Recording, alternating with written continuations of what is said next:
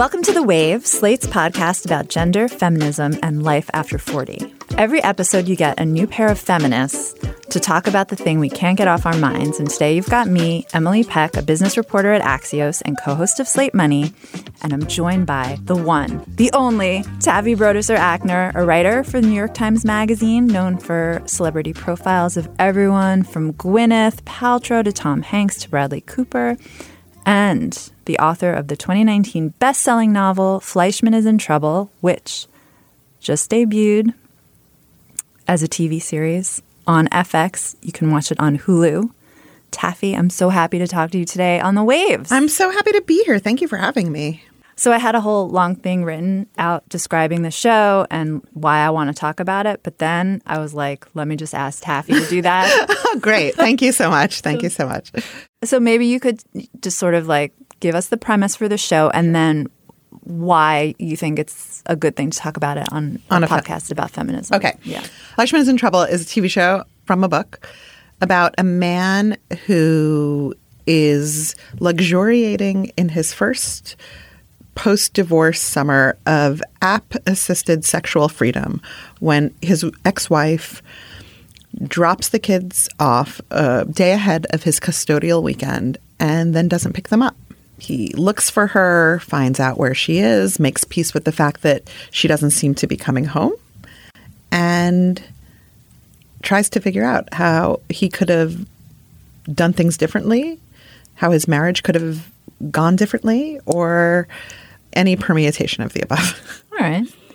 And I mean, from my point of view, it's about divorce. It's about like r- life doesn't end after 40 kind of a thing. It's about midlife crisis. Crisis. It's like about it's like yeah, crisis like midlife crises and middle age and lifelong friendship and nostalgia. Like the th- you hear about midlife crises a lot, I know from being on a lot of podcasts that that's how you say it. Thank you. You you hear about midlife crises a lot, but you don't really I did not feel that I had ever read much about what are the ingredients of the crisis, right? Like what what exactly happens?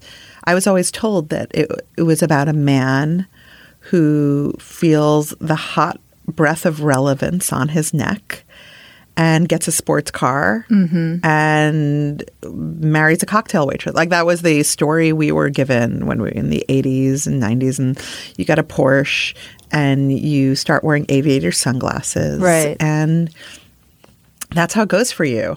um, and until I woke up on the day of my 40th birthday, I never truly understood that the active ingredient of the midlife crisis is not the amount of time you have looking forward, but the amount of time you have looking back.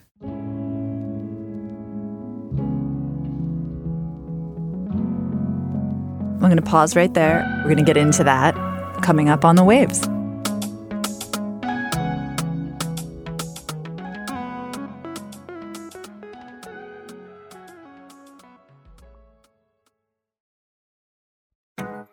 Hey, Waves listeners, if you're new to the show, welcome. And if you like the show, do us a favor and subscribe to our feed. New episodes come out every Thursday morning. While you're there, check out our other episodes too. Lately, we've been talking about why men should ejaculate responsibly. And we have a great episode coming up with comedians and authors Amber Ruffin and Lacey Lamar on their new book, The World Record Book of Racist Stories. This episode is brought to you by Visit Williamsburg. In Williamsburg, Virginia, there's never too much of a good thing. Whether you're a foodie, a golfer, a history buff, a shopaholic, an outdoor enthusiast, or a thrill seeker, you'll find what you came for here and more. So ask yourself, what is it you want? Discover Williamsburg and plan your trip at visitwilliamsburg.com.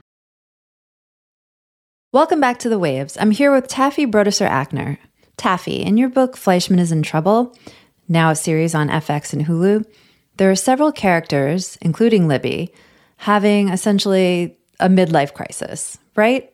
Everyone is. Everyone is in trouble in this in this. Everyone is having some form of a crisis in this book and this show, which is what brings them together in the first place. And the reason to talk and to frame it through divorce is because divorce, what is sort of like this cataclysmic event that inspires the midlife crisis, or divorce, you have one because you're having. No, I think it's that divorce asks you to redefine your life. And I think it's a reckoning for a lot of people to figure out what what have I done and am I willing to live with the consequences of it for the duration? Whoever you married, it limits your choices for the future. Marriage limits your choices for but also not getting married limits your choices for the future. And I think Fleishman exists at the moment where you realize that everyone is so completely fucked because there was no good way to do this. To do adulthood. Mar- Yeah. One character is getting divorced, one is un- is married but kind of She- questioning. she's not questioning her marriage. She's questioning whether or not, no longer recognizing herself, if it was marriage that was the element that did it. And the reason she no longer recognizes herself, because I, I feel like it's it's understood that had she been a man in the industry of her choosing, it would have gone much differently for her. That, right? Then she'd be having a different kind of crisis, right? yeah. Right? Like, I don't think anyone escapes this. My big question, I guess, is why take us through this Toby Fleishman journey, right? He's kind of like the main character of this story, but it feels like he's It ha- the story in now now we can say mm-hmm. has a revolving main character, right?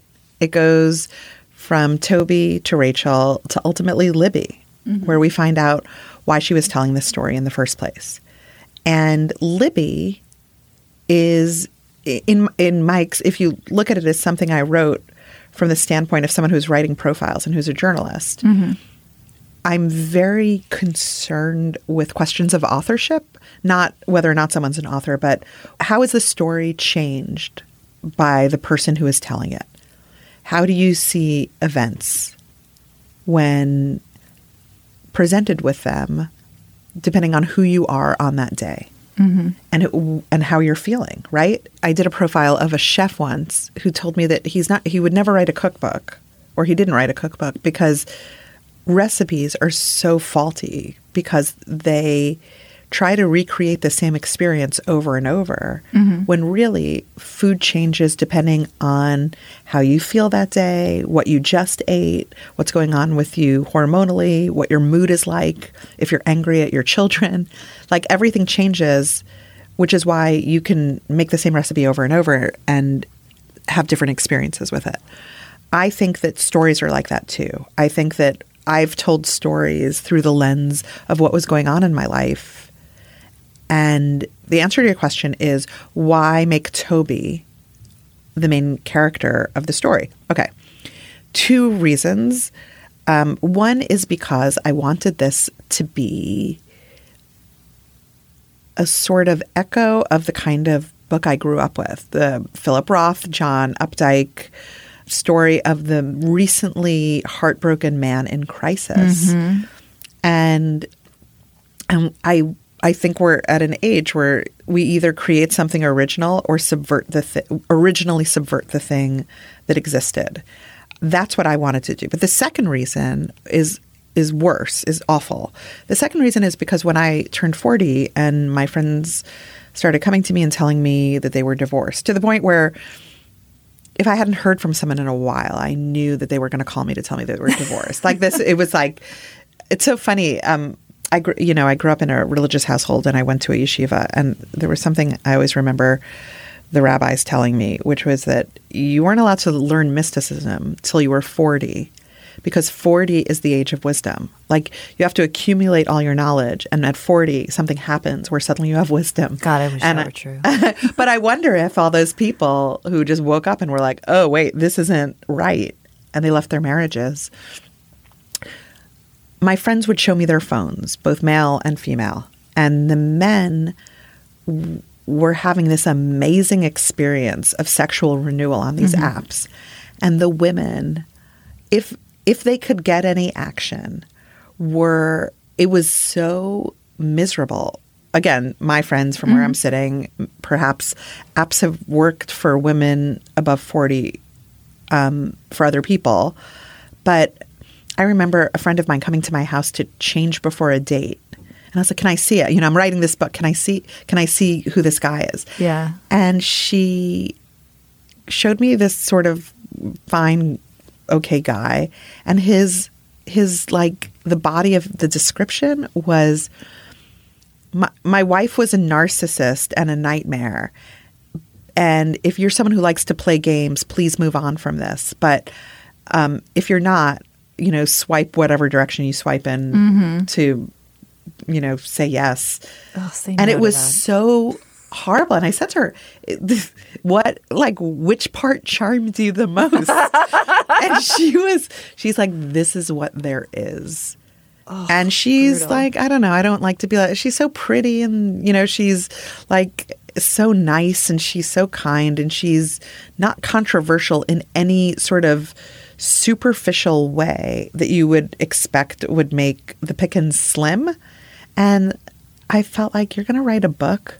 Do you want to start it with the glory of volume or do you want to start it with the misery of scarcity? And that's, but it was mostly that I was starting from the point of view of this kind of novel that I grew up loving and that I grew up not questioning. I don't lo- I don't love admitting this, but whereas so many of my peers looked at those stories and saw misogyny in them and saw dismissal of women in them and saw a sort of absence of women in them.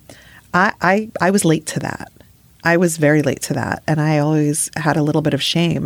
But once I saw it, I couldn't unsee it. Oh my gosh, yes. I grew up thinking all that writing was the best writing. And I never questioned that the women were total narcissists or Shrews. crazy. or Shrews and crazy, Yeah, yeah. Oh, I'm totally with you. And I think in the show, there's a scene um, where the Libby character, Lizzy Caplan, goes to a reading of like her beloved, the beloved Archer Sylvan. Uh, yes, Yes. played by Christian Slater, which Yes. genius move. um, and it's just like he's just this misogynist pos. Like it's just disgusting. And I'm like, yeah, those are the men I was taught as a Gen X. Yeah. these are the geniuses. I Yeah. could never, and and I think deep inside, never admitted out loud. I was like, well, I'll never be that. I can never be a successful writer because um, I, I I'm not a dude like that. I tried a lot. I went to GQ. I really, I was, I, and I feel like what I learned from there is not, I wasn't trying to be a dude. It's that I saw that the men writing for magazines like that were the only writers who were really free. Like I was, I was, mm-hmm. I started out as a freelancer and I would write for women's magazines. And women's magazines were trying so hard to assert control over their audience. You have to be on a diet. You have like the men's magazines never mentioned that. They were just trying to tell you interesting stories about the things you should know. Which you would say like, why isn't that a, just a person's magazine?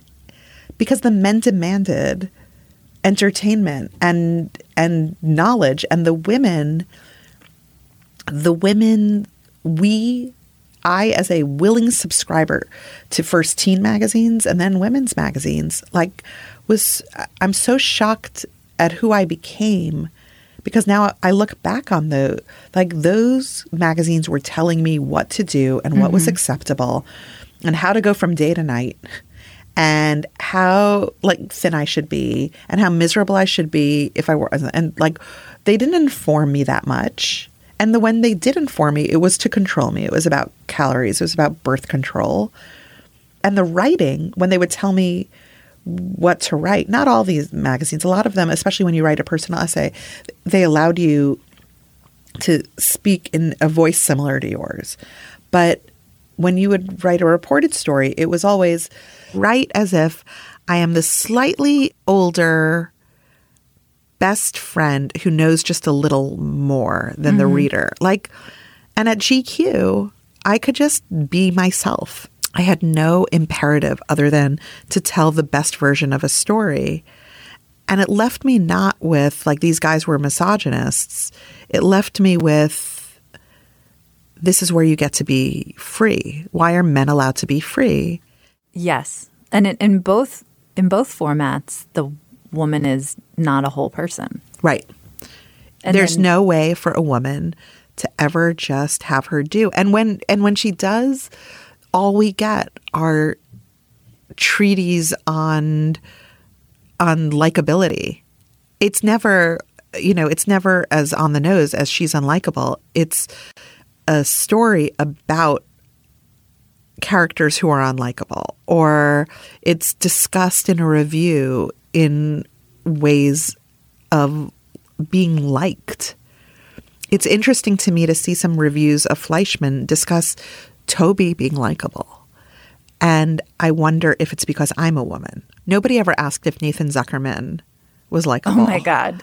like, but you know, Toby Fleishman, is he likable in in the way he's caring for his children? Is he likable? I think I think I think Toby's even good. I'm saying good reviews talk about that. Right. It's a metric that I never had to deal with before. How do you think about that in your journalism, and your writing? Because you write profiles of women. Right. And so, and now you know, maybe we didn't know before growing up, but now you know that we judge women differently based on likability, all that Right. stuff. So how do you bring that to the table when you're like writing a profile of Gwyneth Paltrow, the the woman who you know no one likes or everyone likes or whatever it is? Gwyneth is a very set is very separate from all of them because I felt that what I wanted to contend with was why people have such strong feelings about her, and the answer was because the way she presents herself is a mirror that reflects yourself back at you, which is where resentment comes from, right? Like most women work so hard to show you how much they're like you and she doesn't need to do that. She's like, no, I'm not eating a hamburger. I'm not tucking into this booth and ordering a quadruple cheeseburger just so that, and say, and shrugging and saying, I have good genes. I am saying, I work really hard for my body and my health and my skin. That's why she so naturally became a, a wellness business person because she was already doing this. She was already reflecting us back to ourselves. However, the other women, I just don't think in terms for men or women of whether or not I like them. I think only of what they are trying to tell the world. Like the style of interview I do is not really an interview. It is a lot of listening because I think that when you get to people who are super duper famous, they I'm I'm so interested in their interaction with fame and what they feel. The way I use my access is to figure out what they feel misunderstood about because that's the most interesting thing and that is also what I think is the truest thing I could get at. You know what I mean? Like I, I think that uh, you know you write these quotes down and you hope they're true and you hope they didn't just say that. But I think the true things they talk about in general are how their lives are changed by being who they are, which is different from tell me about that fight we know you had with your husband. Don't put people in a defensive crouch, listen to them. And they and once they see that you're listening, they'll tell you everything you need to know. And what I find is when you're listening, people will tell you how weird this all is for them and how they feel misunderstood and don't really have a way of like some piece of press before you got there took on an outsized life of its own in their head or in the world. And so I don't think I, I differentiate between men and women that way. But I do look very hard for stories about women where the woman isn't just talking about how hard it was to become someone who got a profile in the first place. A man talks more about his soul, and a woman mm-hmm. talks about the struggle. And the struggle is always the same. It was hard. They people dismissed you. It took gumption, and I guess I'm, I'm more someone more interested in in a, a good story, and those stories aren't always as interesting. So, the story I'm looking for is not how did you get here? It's what happened to you once you were here. And so I resist a woman telling me how she got here. We're going to take a break here, but if you want to hear more from Taffy and myself on another topic, check out our Slate Plus segment. Today, Taffy and I are going to continue our conversation about Fleishman is in trouble. We're going to talk about why being empathetic can make people mad, Toby's eating disorder, and more. You won't want to miss it. And please consider supporting the show by joining Slate Plus. Members get benefits like zero ads on any Slate podcast, no paywall on the Slate site, and bonus content of shows like Amicus, Slate Money, that's my show, and of course this one. To learn more, go to slate.com slash the waves plus.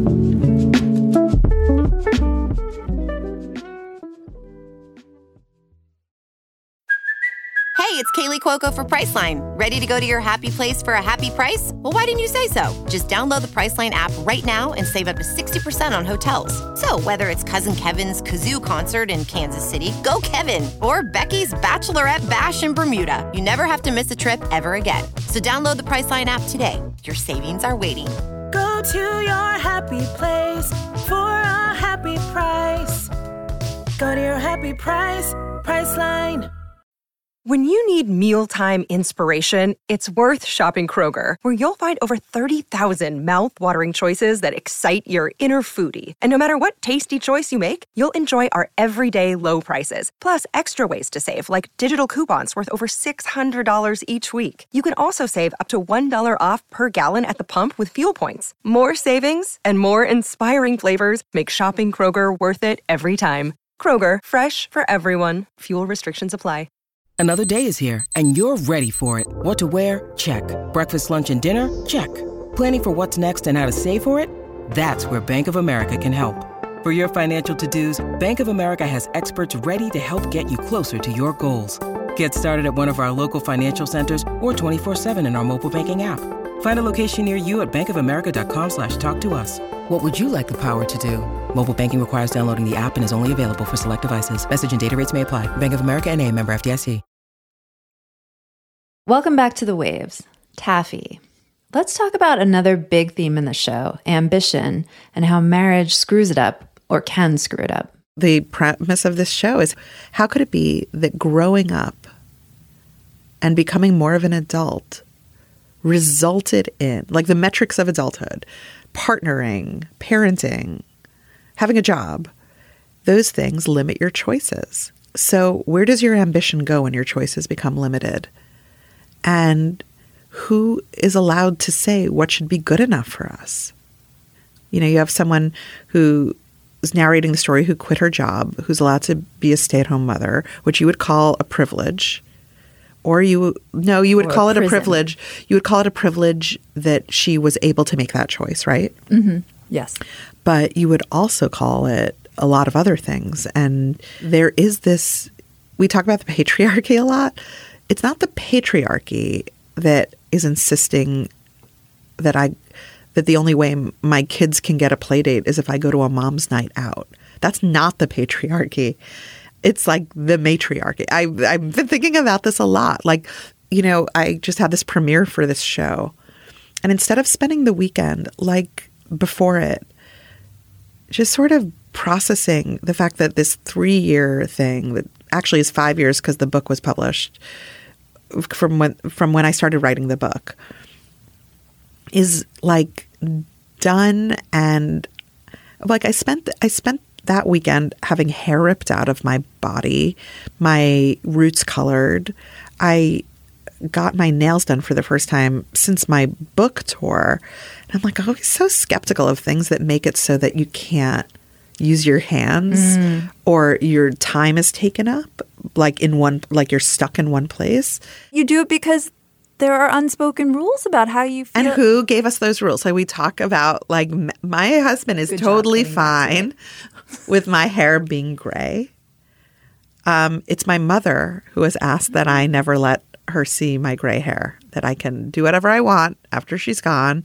And that's my literal matriarchy. But I do think that like the way a lot of my choices were limited also by other women. The things I have to do at night the emails I have to return, the text messages I have to put a thumbs up or a heart on are all from other women and I guess the question is is like is that what we wanted? Like are we happy to go to the mom's night out or what are we saying? Like do we want to just maybe lie in bed and watch TV by ourselves? Do we want to go to a movie? Like the mom's night out is always the same thing. It's this cocktaily thing with with you know blousy tops and jeans and heels and and it's kind of the room where it happens in my experience. Oh, like Oh, yeah. it's how you find out who's where you're supposed to play soccer.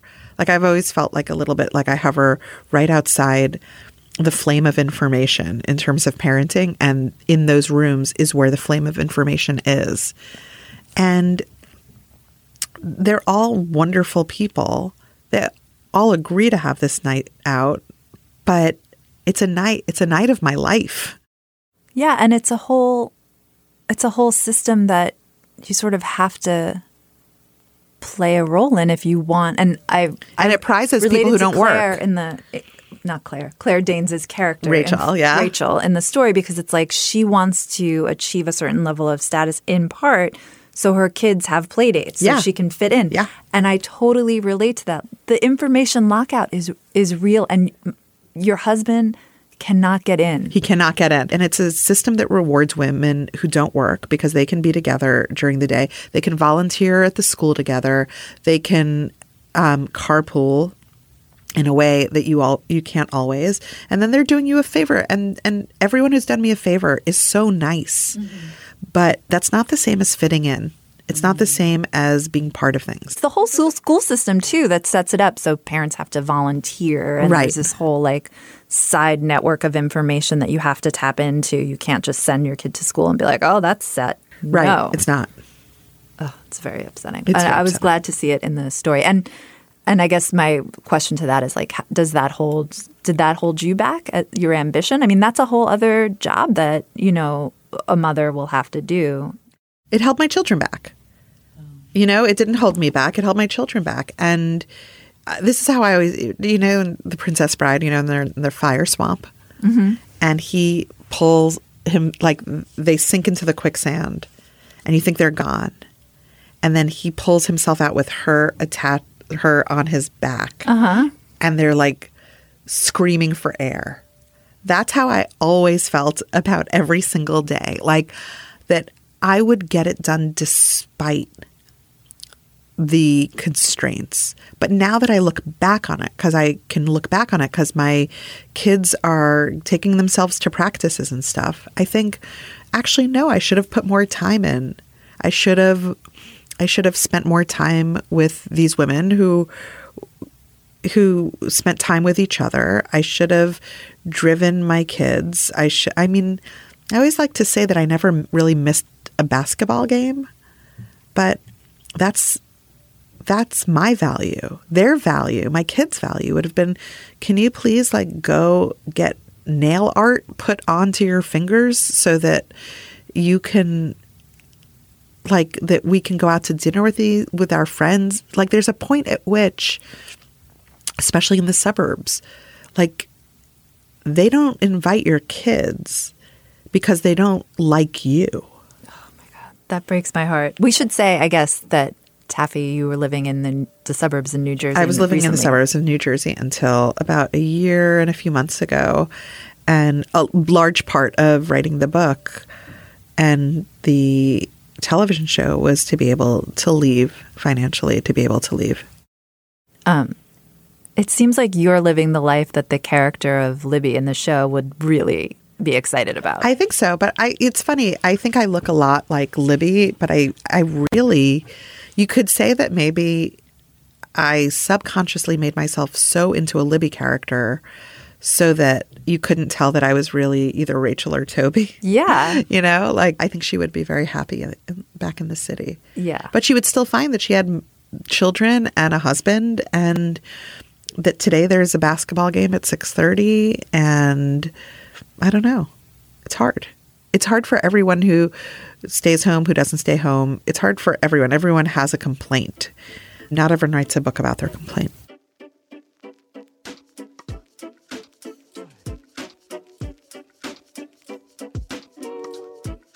Taffy Brodesser Akner is a writer, journalist, and creator of the new show Fleishman is in Trouble. Taffy, thank you for being on the waves. Emily, it's a pleasure to be here. Thank you for having me. And that's our show this week. The Waves is produced by Shayna Roth. Daisy Rosario is senior supervising producer of audio at Slate. Alicia Montgomery is vice president of audio at Slate.